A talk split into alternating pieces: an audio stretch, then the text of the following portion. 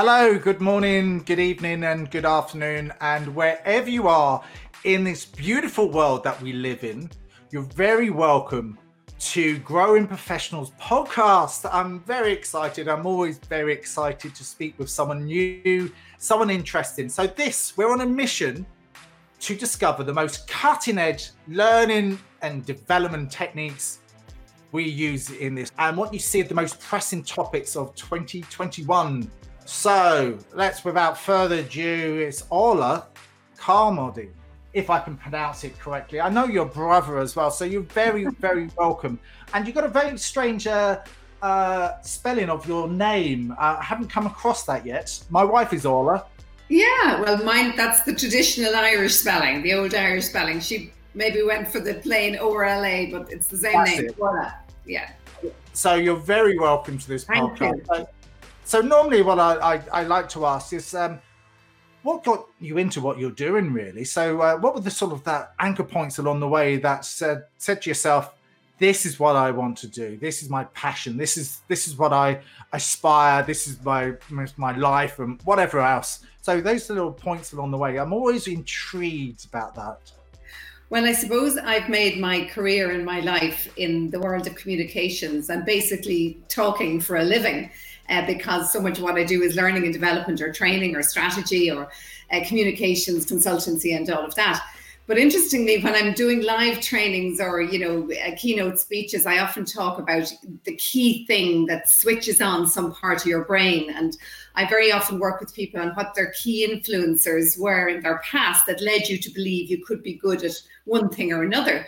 And in my case, it was a lovely um, friend of my mother's, a lovely elderly lady who used to phone the house and in those days, we would answer the phone with our telephone voice because you'd be ask, answering on behalf of your parents and you'd say hello or whatever, you know. But this lovely lady used to always say, her name was Phil, and she used to always say, Oh, it's the girl with the golden voice. I don't know why she liked my voice, but she she put it into my head that I had a nice voice. And I ended up in debating in school and communications and drama. I loved the stage, I loved theatre. And I then went into broadcast journalism and from that eventually found my way into training and development so that's been the journey um, and in the latter years it's been all about training and development and, and, and consultancy work and executive coaching and executive yeah things that i didn't do was what i should normally do but that's fine sometimes uh I, I give you a proper introduction later on down the line, but I didn't do that. But you know that's uh, that's uh, part and parcel of it. So I got your details from LinkedIn. So your leadership and executive coach accredited senior practitioner, design facilitation, leadership, development expert, uh, communications expert, media, digital, broadcasting.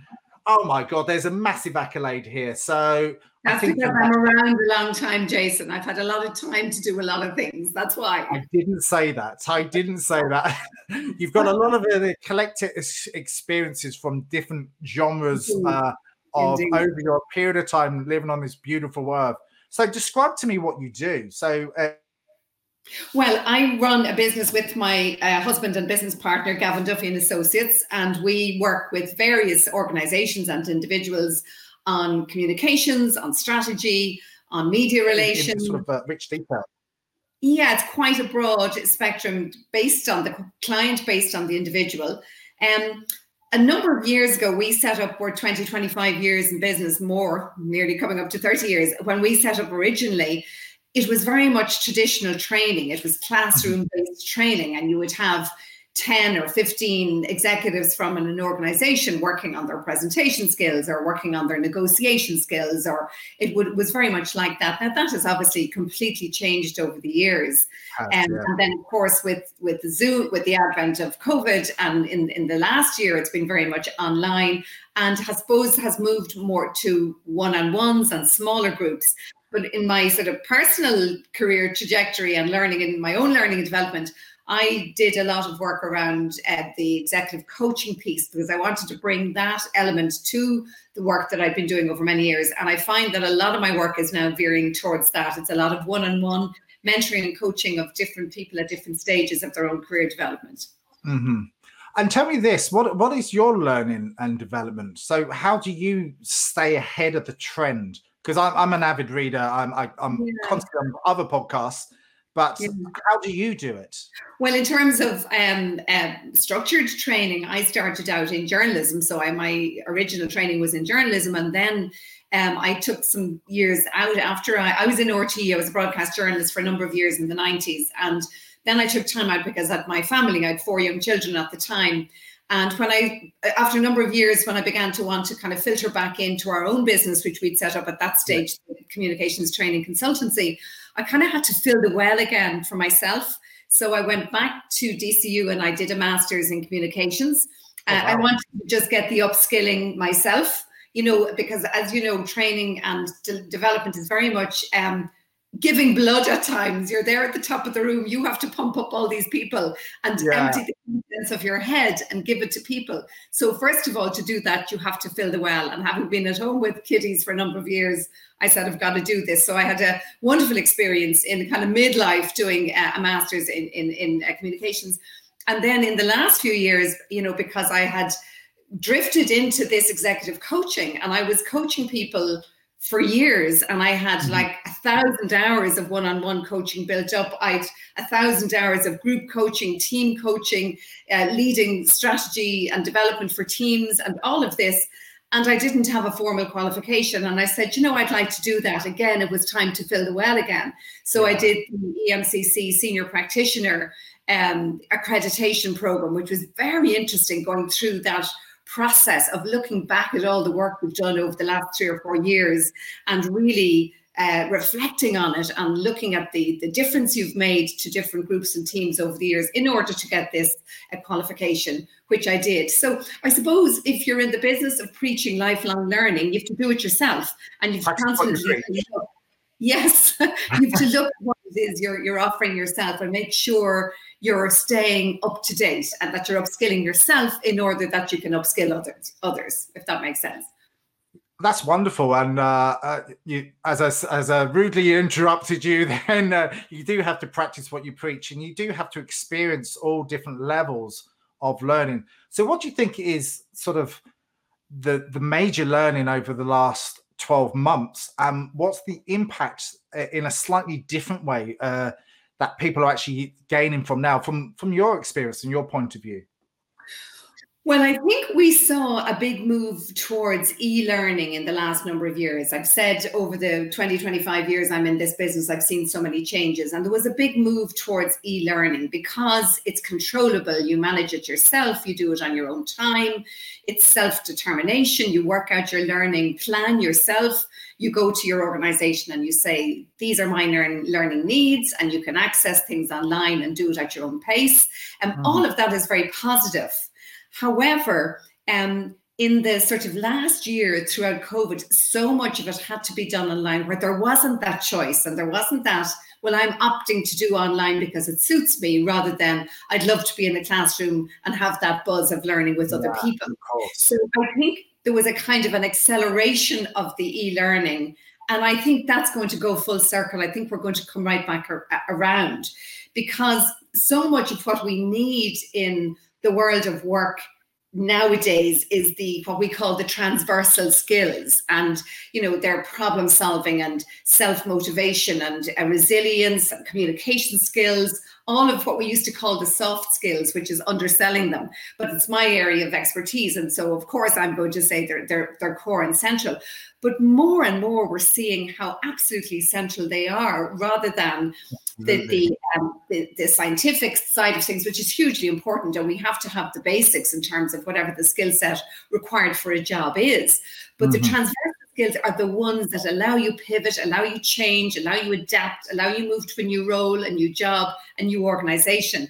And they are absolutely so essential and more and more so, and going to become more and more so. And the best way to teach those is really in person. So yeah. I think the e-learning will will continue. It'll serve a, a role for us. We've seen it uh, grow during COVID.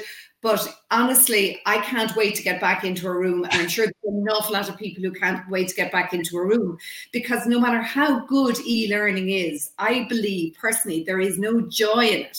There is business like ticking of boxes. I did the learning, I've achieved this. I now know how to do this. I can apply these skills. but was there any joy in that, in logging on and slogging through this? Whereas yeah. for me, there's a joy in a training room. You come in in the morning and people are all buzzed up. What are we going to do today? You roll up the sleeves and you get around. And for me, I deliver the first sort of segment that morning. And then by coffee time, people are buzzing and they're discussing yeah. all the learned and you're breaking them into groups and you're listening and getting feedback and you do the next bit of the learning and by the end of the day you've seen such a trajectory in those people in terms of how they relate to each other in how they absorb the concepts about how they put them in, into practice in the room and yeah. you know that learning has landed whereas with e-learning i still you know I don't honestly know, no matter how much we, we put the metrics and the science around it, how much it has actually landed, because it is all too easy to put it on in the background, let the learning run. The system has monitored and, and, and logged that you've done it, but actually, do you know what? You've been on this and you've been you've been doing other things as well, you know. So anyway, I'm traditional, so of course I'm going to advocate for traditional forms of learning. Yeah, I like the both. I like both sides myself. Uh, I like being online because I can reach a bigger audience, but I do understand the buzz. I only did a handful of uh, in front of people last year, and I loved it. And I was going, yes, I can't wait to get back out there again.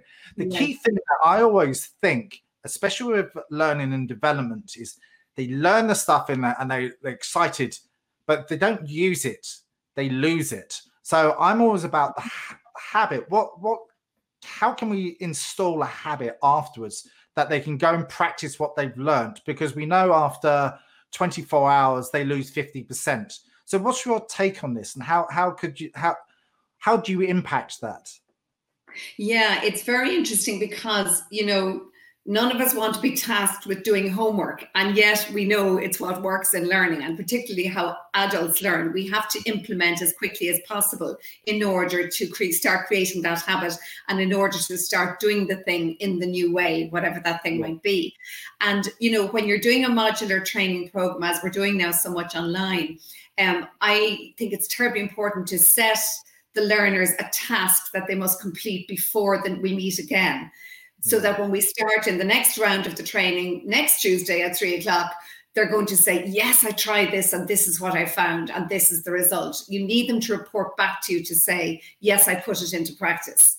Because if we're starting here fresh this Tuesday and we haven't really implemented what we learned last Tuesday, the, the modular learning is not happening. It's not taking place, that incremental uh, learning, which is what we want, because all learning is layered, as we know, and we need to layer the next piece on the last piece. And I think so. When we're structuring programs now, it's very much about setting a task and having some way of showing that that was done, was understood.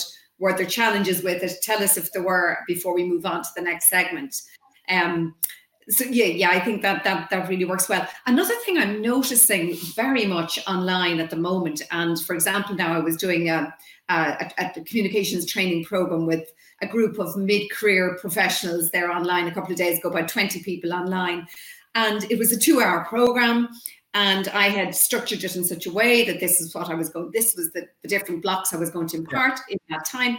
And as it progressed, I found I was speaking much less than I normally would do in a training, in that you're trying to shoot out all this information. I was actually speaking less and I was asking them more and more for experience shares and how they were getting on and what they were finding and what the challenges were and what the struggles were.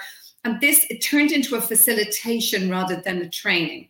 So at the end of it, um, and you know, we, we wrapped up and I got around the houses from everybody to see what they were taking away, and they'd all taken away two or three you know good points so i felt i'd earned my keep but i was having the discussion afterwards with the person who had um, set up this training and i said to him i spoke much less than i normally do and i'm wondering do you feel i imparted enough knowledge in the time i had mm-hmm. With your group. He said oh he said you read it perfectly. They needed to talk. They needed to be heard. They were all because the issues were all about where what we're doing right now, confidence online and yeah, of course. putting up your hand in the meeting or trying to get your point across when there's a time delay or the chair isn't really watching the screens to see who wants to come in or and they were just having a lot of struggles with this. And as I was going along, I realized I had to hear this and I had to understand it and I had to let them discuss among themselves as to how they would overcome this and come to resolutions about how they would overcome it. As I said, it turned from a training into a facilitation, but everybody was happy. So, job done. I earned my keep. I think that's a wonderful way of doing it because you know sometimes you know, you know that pyramid of learning. Uh, yeah. The first one is by uh, I, I, the the best way that people learn is sometimes by discussion and actually embed them and talk self talk to themselves and yeah. it sinks in. And the discussion part of it is absolutely perfect. So I think you read the room perfectly there. You know, you know, like in coaching as well, you ask lots of questions and get people to just feed you back information yeah. or feed forward information, yeah. and you get an understanding, and you hope that it sinks into the unconscious, subconscious mind. So they, they've got it in there, and the neurons wire and fire together. My techie but also. I think our whole style of communication within organizations has changed. I mean, obviously, organizations are flatter. We welcome people to share their views. We want them to share their views. We don't want people to be silent in meetings. You know, again, as part of my training with, with young people, particularly, I always say never sit in on a meeting. You don't ever sit in on a meeting. You're there for a reason. You're there to, to give some information, to get some information, to have a problem solved for you, to contribute something, to learn something. You are never sitting in. Don't ever sit in. Don't be that silent person. You you're, you're there for a purpose and work out your purpose before you join the meeting, or don't join it. You know. Yeah, yeah, um, yeah. And that I think is is a confidence piece as much as anything else is the communication side of it. And with younger people, particularly, it's very much about finding a, a respectful but assertive way to get into that meeting. And even if it means waiting till the any other business and going back to it and saying, on agenda item one, I didn't fully understand what the decision was there. Can you help me or remind me what the decision was? Great. And by the way, can I also have a decision on? And by the way, can I also comment on? Even if it comes to the end, but don't. Yeah. Don't go off that call and say, "Oh, I never got my stuff said." You know, it's it, it's that, but it's interesting. So uh, based on that, um, especially with uh, generation whatever it is now, ZYP or whatever, I keep I keep forgetting where we keep moving on. How do you create that uh, that atmosphere when you first start in person or online? Because it's all, all the same really. How do you get that buzz going? Yeah, I suppose um, in person or online, you know, really when you're starting with a group, um, the very first thing you have to do with them is gain their trust and gain their confidence. Yeah, and you know, within 10 seconds, we've judged whether somebody is worth listening to or not. And you know, we we really are our, our attention span in that regard has got much shorter than it ever used to be. So I always feel I have to open up my training with some big bang approach, you know, the story, the the question, the statement, there's something that will actually grab their attention, make them listen and say, she's going to be worth listening to. I'm glad I came here today. And people have to decide that very quickly. And hmm. depending on the group you're working with, you have to pick that opening salvo very tailored to their needs, to who they are, to what they're looking for. It's always put the audience first. It's not all this great, clever material I've got today to deliver to you. I have to find out what it is you really want to hear. Why are you here today? So I always structure my opening in a way I think that settles people down and tells them, you know, this is going to be fun. It's going to be engaging. It's not going to be heavy duty. You're going to be glad you came on this. Yes, it's training. Yes, it's work. But you know what? You're going to enjoy it. And I want to hear from you as much as I want to talk to you. Yeah. I need to kind of set that up and give people permission then you'll find and i also find you know on some platforms like zoom for example there's rooms and that's a wonderful feature because very early on in the training drop people into rooms and let them just discuss a few things with each other. And you can almost see the shoulders dropping and everybody relaxing and get into the rooms. And then they come back and always somebody will speak up for the group and you'll start getting the ball rolling. And it's as if once you've heard your voice on the session that gives you permission then to speak and permission to drop in again at a later point or to wait to let yourself get in. So it's little things like that that just set people up for success. And you know, I can have a group on a training, a very mixed group. You might have, as I said, young professionals, and there might be people they're my own age who are struggling with having their point across on this online virtual world that we've all been landed into whether as i said it was by choice or not initially it might have been by choice but now we're in it whether we like it or not and people have a comfort level with it and some are more comfortable than others yeah i think there is a big comfort zone uh, in in the virtual world and, and it's something that you have to learn uh, I, I, interviewed a guy called Mark Bowden uh, a few weeks ago, and he's sort of an expert body language guy, mm-hmm. uh, mm. international, but he teaches that. But you know, it's we're used to it in the real world, but in the virtual world, it's slightly different. So you have yeah. to. It's okay yeah. to stare into the camera because uh, it's it's in the real world. If I stared at you face to face like that, it would probably be a little bit disconcerting. Um, so. Um, yeah I like the way that you've done that because uh, it gives me some good golden nuggets so I can learn. What can you give some more sort of golden nuggets? Because I like to feed forward for the audience that are listening so they can gain some knowledge and some understanding about the best mm-hmm. approach for them. Well, people often ask, you know, at the moment, well, what more can employers do for people because we're all going through this? What, what more should we do or can we do for them? Yeah. And I always say there's two distinct things you can do online for people right now where people are working remotely, feeling a bit disconnected from the mothership, doing their best with what we've got and trying to stay focused on, on the role and the tasks and, and delivering on the deliverables but people are just, you know, struggling a bit. And there's two distinct things they can do.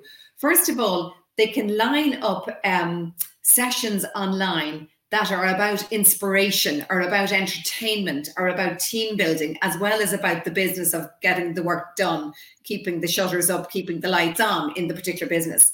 You know, there are good motivational and inspirational speakers that they could, you know, line up for them on a Friday morning as a treat, as a reward come online this time, guys, and this is not a big challenging meeting.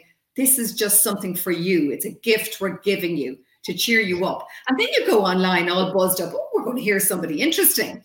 And there isn't any pressure on this one because I don't have to contribute. I'm going to be just challenged and it's a bit of learning, but it's going to be, as I said, ent- entertainment value. And I don't mean it that in the light-hearted sense. I mean it's going to be interesting and inspirational and motivational. So that's one thing they can do. And I think more employees or employers need to do that now. They need to line up those kind of sessions for people to make online more interesting. And the second thing they need to do is to give people training or upskilling online for the very people who are saying, I just find this so awkward. And I know we're all doing it for months now and it's not getting any easier for me. Just give them a bit of training in it because some very simple techniques can make a difference. You know yourself the amount of people who you talk to like this online and they still haven't worked out the angle. the basics, and nobody has told them get your camera angle right or you know yeah. raise your laptop up a little so that we're at eye level and the laptop is down there and we're looking this way or we're looking this way or the you know simple simple things that will just set the person up for success. And the amount of employers who haven't given that to their employees yet is a pity. So as i said there are two distinct things i would like to see people doing just to help people through this time we're all in I I love that, uh, and I like the way you turned the, the, laptop up as well. So for all the audio listeners out there in uh, iTunes and all that, what I actually did was uh, lift the, the, the laptop up and down. But it's a really key thing just to look straight ahead, have the cam, have the laptop raised uh, slightly higher. Uh, microphones, you can use whatever microphone that you want to. I, have got a nice microphone, but I, I like that. I the thing that I was going to ask, and while you was talking, was people miss coffee breaks because oh, that's the time that they that's the time that I think that's the when the learning actually happens. When you do the facilitation and everything else afterwards when they talk about the discussions that's the key thing that's probably missing in the online world. So how how do you cope yeah. with that? And um, what sort of ideas do you have around that? Yeah. Yeah we're missing we're missing uh, the coffee breaks, the little asides, the little corridor meetings where you can get a bit of support for your idea so that by the time it comes on the agenda item and there's a vote or whatever, you've already garnered a bit of support outside the door, the offline piece, so your, your emotion is carried. We're missing that. We're missing, as I said, just the human social interaction of the chat over the coffee. We're missing movement. We're, some of us are too sedentary and we're staying too long in one place. Yep. And you know the, the movement within a meeting is so important. Again, one of the things I would do with people a lot is I, or in the old days, um, I would facilitate strategy sessions with, say, the senior leadership team in an organization. So, you know, you get people around the boardroom and we're going to spend the day working out our plan for the next year or whatever it is we're doing. And you know the way, as a trainer, you really want to get movement and energy into the room. So you start giving them the post its and putting them up on the walls and get them up to flip charts and start writing things up. Movement gets the flow going and gets the energy yeah, going. That's, and that's, yes, at the coffee break, of course, so much more energy and so much more discussion happens. And the session you have after the coffee break, when people come back, it's guess what we were discussing, guess what we've decided, and they input all of this information. So, online, um, how do we get over that? Well, you know, there are people again who, you know, will do little sort of mini exercises between sessions if it's a long meeting. Our concentration span online is um, shorter than it is in reality. Uh, you know, we will listen to so much in a meeting, maybe 40 minutes, and really you have to say, okay, we're going to take a comfort break now. Two minutes, three minutes, everybody go stretch, go get your coffee, do what you need to do, come on back in five minutes and we'll go again. We yep. have to do that in the middle of long meetings because people have to stand up, they have to move, they have to come back. And you can't have the virtual coffee with your colleagues, but you physically need to move to get the energy levels going in your own head again. And then, as I said, the rooms earlier, that's the coffee break. And, you know, again, sometimes in a session where I'm meeting people and I'm, we're going to be doing a lot online over the course of a day, um, I'll set up the first room uh, very early on, and it's only to chat. This isn't a bit of serious business we're doing here. Just relax, folks, have a chat, see who else is, introduce yourself, see who else is online. And people come back and they say, whatever, I might have set them some tasks to discuss. Oh, we didn't really get to that, Jeff. We were just kind of getting to know each other. That's oh, brilliant. That's wonderful. That's part of it. We can always go back to discuss the topic again. So, and, and particularly where it's a company that I'm working with, that I know this team, you know, are working together. And the first time they catch up in the room will be oh my God, I haven't seen you in two months. How are you getting on? you know, it will literally be social. And that's okay because they're a team and they're supposed to be social as well, well as everything else. So that element of it is very useful, but they can just catch up for a few minutes and then get stuck into the work. Yeah. So we have to find ways, and it's a bit contrived, I know, but it's important. We've got to do it because we as human beings need it badly. We really need it badly. We need that interaction and that connection. Um, another thing that I would I would often say to people, um, you know, when, when we've finished a training session or whatever, and say, look, you guys clearly need to catch up on this. As soon as we're finished, will you just pick up the phone to each other and have an old-fashioned phone conversation and all of this through? And because again, we get a bit bogged down nowadays in um, you know, can I schedule a call with you? And we go back and forward the emails back Tuesday at eight, no, Wednesday, four, no, and our diaries, and we're just, just pick up the phone and get the job yeah, done. Yeah, great. overdo it with the scheduling of this call. Whereas before we were very free to pick up the phone to somebody. Another thing you, you notice with um, young people, particularly, um, you know, you have the intern in your office or whatever, and you're you say, would you phone the client and will you say, such and such, and um, I'll be back after the meeting. We we catch up then. And you come back after the meeting and you say to them, "So what does the client say?" And they go, "Oh, um, I haven't heard back yet." And you say, "What do you mean?" I emailed them. It was much safer oh, to just no. email. And I've said, "Oh no, no, pick up the phone to them." And and sometimes again, just younger people are less confident on the phone because they didn't spend their youth on the phone the way I did because I didn't have other forms and platforms and WhatsApp and all of these things to communicate with. Everything you did, you had to do by the phone. So we got darn good at it. Whereas maybe the younger generation are less inclined to. And sometimes you have to remind them you can get to the job done, you can cut to the chase if you just pick up the phone and ask the person for two minutes of their time. If they're in the middle of a meeting, they'll say, I can't talk to you. You can always call them later. There's no yeah. harm in phoning somebody, you know. And we all have phones, you know. Um, you yes. Know, phones are so easy to pick up, and it's like it's yeah maybe that's the learnings to be done of the soft skills going forward uh, for the younger generations is yeah. to uh, I'm big into the soft skills, exactly the same as you, because I think communication is absolutely key that we um, we have and we use and we use our emotional intelligence. I know that's a big thing. Uh, the question I was actually thinking of uh, while we were speaking, because it's all to do with that. Where, where do you, if you had a crystal ball, where do you see the next 12 months going uh, with or without COVID? I think COVID's going to be uh, hanging around for a bit, but how do you see this sort of approach? In terms of the learning and development world in general, or my own take on it? Oh, well, your own take on it and how you see things, because it's all about because uh, this is all about you today, and you're you're my special guest. um, one area that I'm really focusing on at the moment that I think we need to do a, a body work in, and that is with the older age cohort. So, one of the okay. consultancy pieces of work I do is with Age Friendly Ireland. And it's all about I'm, I'm the business consultant to them. So we're advising businesses on looking at how age friendly they are in terms yeah. of do they make the shopping or consumer experience comfortable for the older person.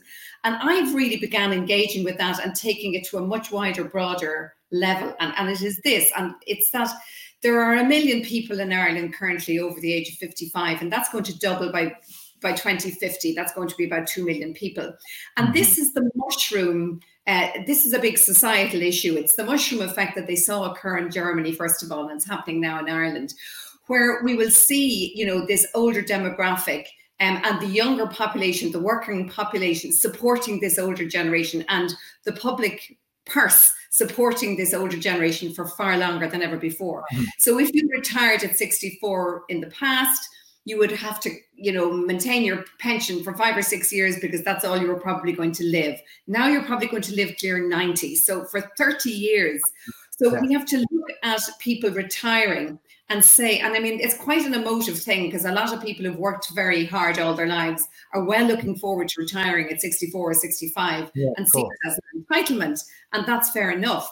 But there are a lot of people age 55 who are being quietly pushed out the door by bigger businesses because you know what, you're less relevant and you haven't upskilled. And um, anyway, you're costing too much because younger people cost less.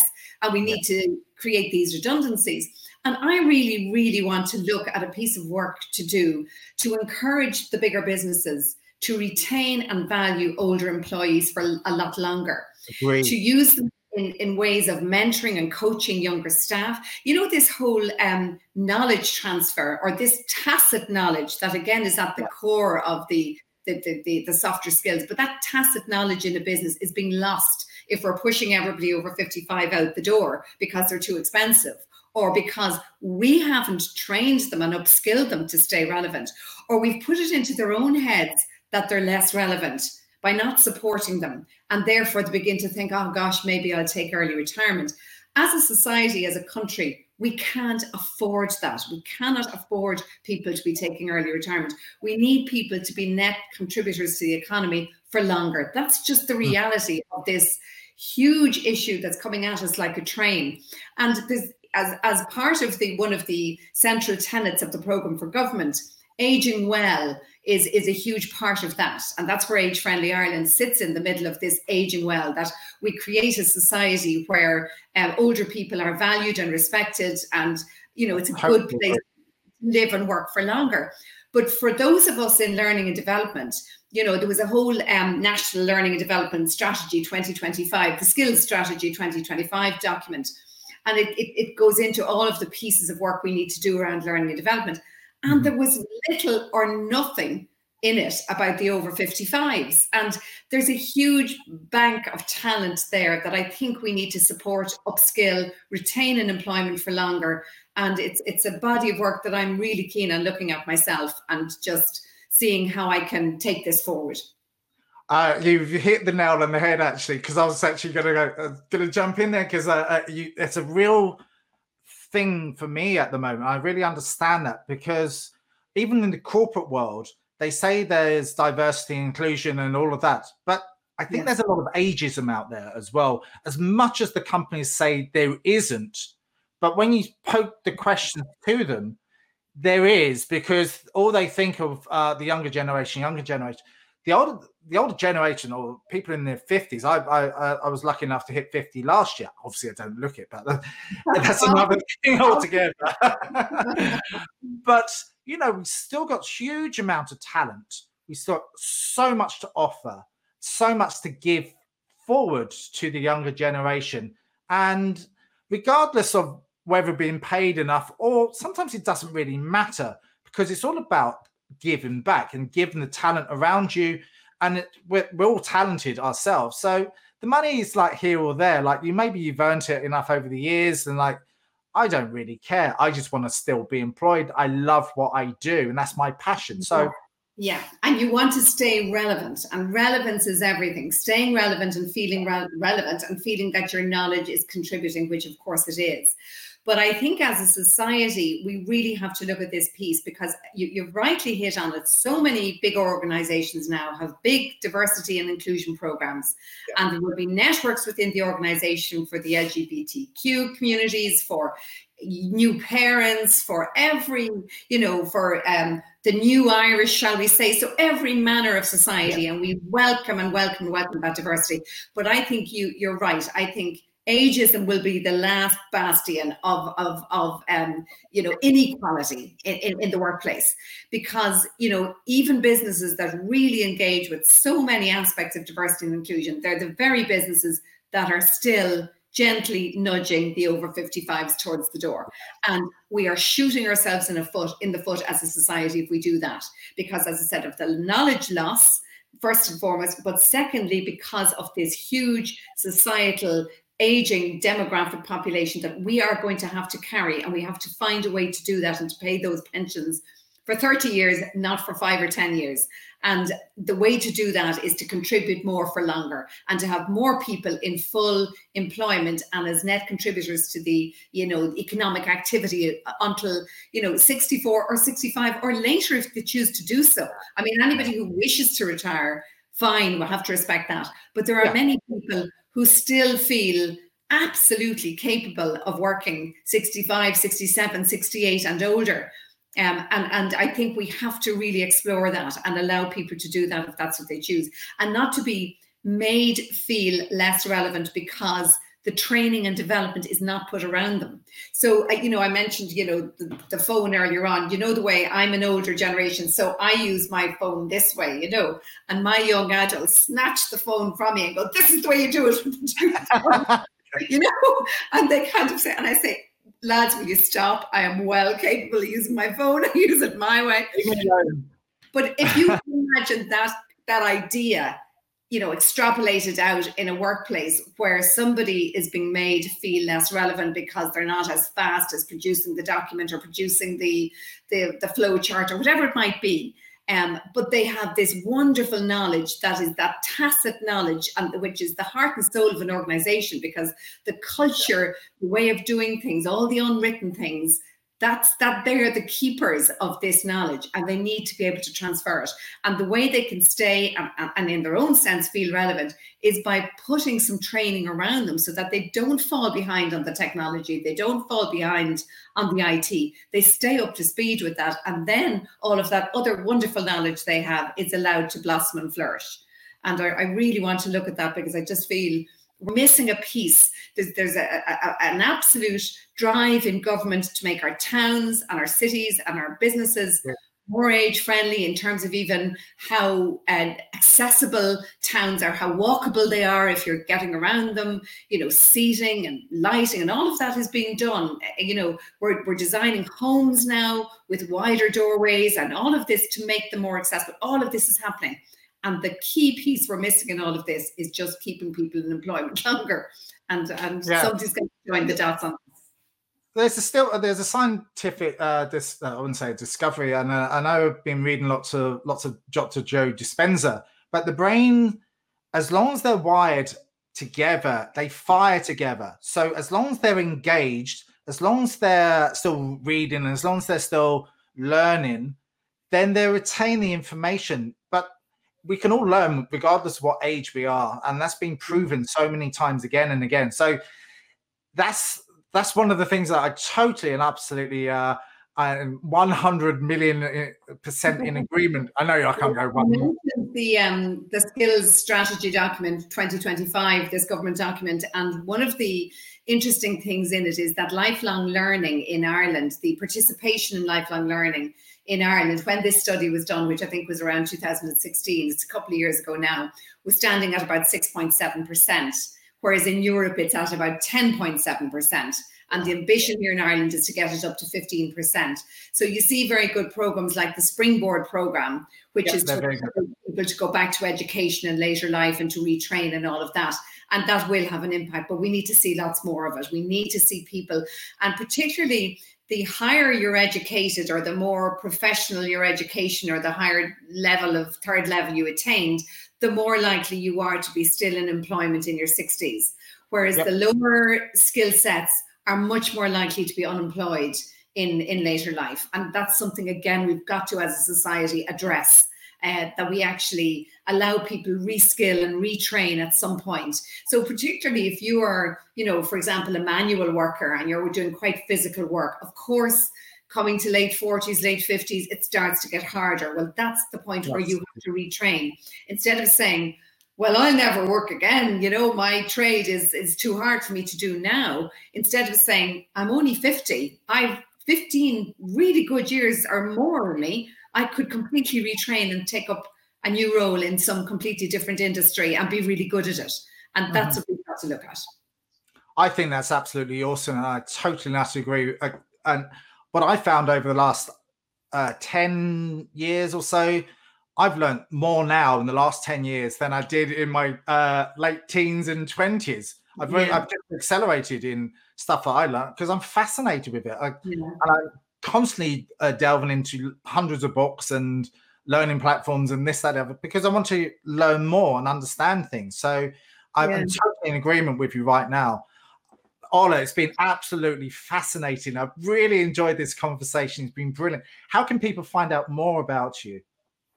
Well, uh, if they want to find me online, I, I don't hide. I'm there on LinkedIn. I love connecting with people. So shout and I'll connect with you. I'm on Twitter. I'm quite visible. Um, I have um, my business is uh, I have two businesses, Gavin Duffy and Associates. As I said, Gavin is my husband and business partner. That's uh, you'll find us there online. And I also have my own separate small business, Carmody Coaching and Consulting, which again you'll find me online, orla at orlacarmody.com. So look, reach out. Happy to talk to you. Happy to take these just kind of discussions further. I enjoy them immensely too. Thank you very much. And uh, you've been listening to Growing Professionals, sponsored by Use Because. This will be released in the next couple of weeks. When it is, uh, and it's been pushed out through uh, YouTube, please like it and comment it. When you hear it on iTunes and Spotify, give it a five star rating. It would be absolutely incredibly brilliant and share it among your friends. Uh, let's hope we can all learn and grow together. And I hope and I know you will have learned some wonderful things today, some beautiful golden nuggets. Thank you so much, Orla. Lovely to talk to you, Jason. Thanks for having me. Bye bye. Hey, before you go, just a quick message about usebecause.com and what we're all about. We believe that true learning happens when you understand, remember, and deliberately practice your newly acquired knowledge. So, with that in mind, you can get access to our purpose built learning tools to help you do just that. So, try all our tools for all of our episodes free for a month. You can cancel anytime. For all of this and all of the podcast episodes, head over to usebecause.com. Until next time.